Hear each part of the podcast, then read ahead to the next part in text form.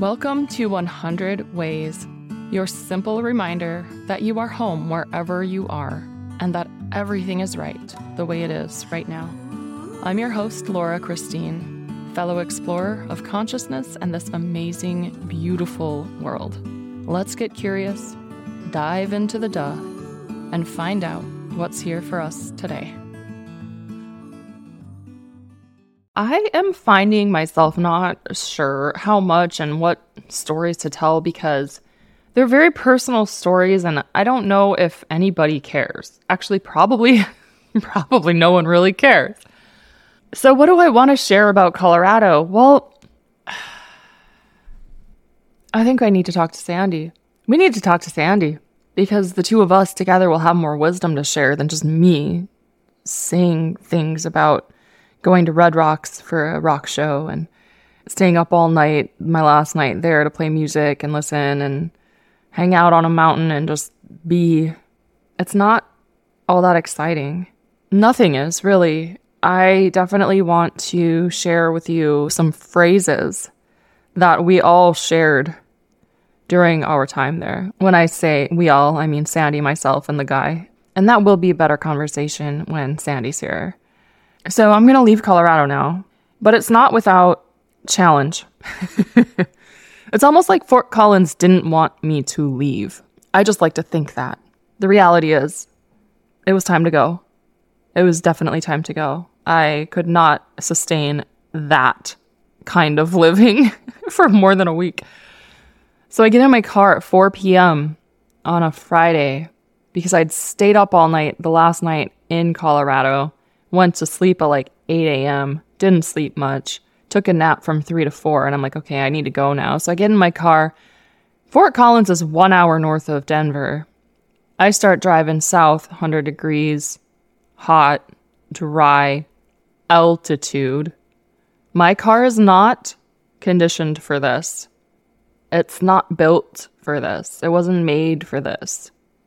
My car was in Hawaii where yeah there are mountains and they're beautiful and majestic but they start at zero feet not 5000 anyhow my car was idling a lot through denver and i could tell she was not happy about it at all. But we made it through denver. I'm driving south. Everything's feeling fine. Everything's good. And then all of a sudden every single light on my dashboard comes on right as I met the last exit for Colorado Springs. I'm like, all right, pulling off here. my car's still driving, but it's telling me it's not wanting to. I end up go going to a, a Walmart, I think, to see if I can get some oil for my car, and that was not the problem. I frantically called several places, and one guy could get me in. He was kind of a creep. He was hitting on me which is annoying after I connected with him because he lived in Maui for a while. You know, it's really interesting. Like, dude, just because a girl is nice to you doesn't mean she wants you in her bed. Some of us are just kind people that are genuinely interested in other people.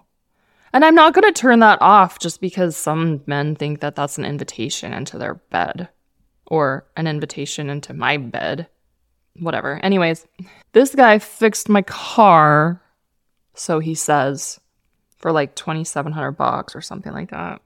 But like whatever, I need my car.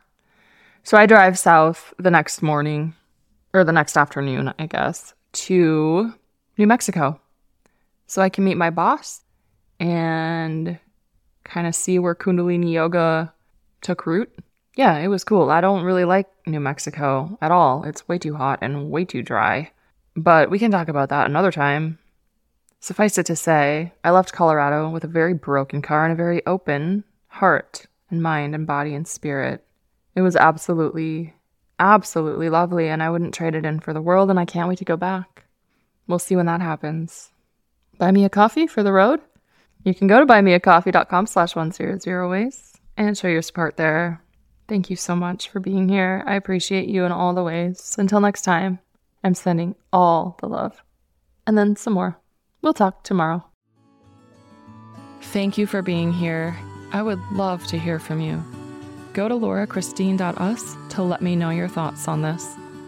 And remember, as Rumi said, there are hundreds of ways to kneel and kiss the ground. Also, you can't fuck it up. I said that.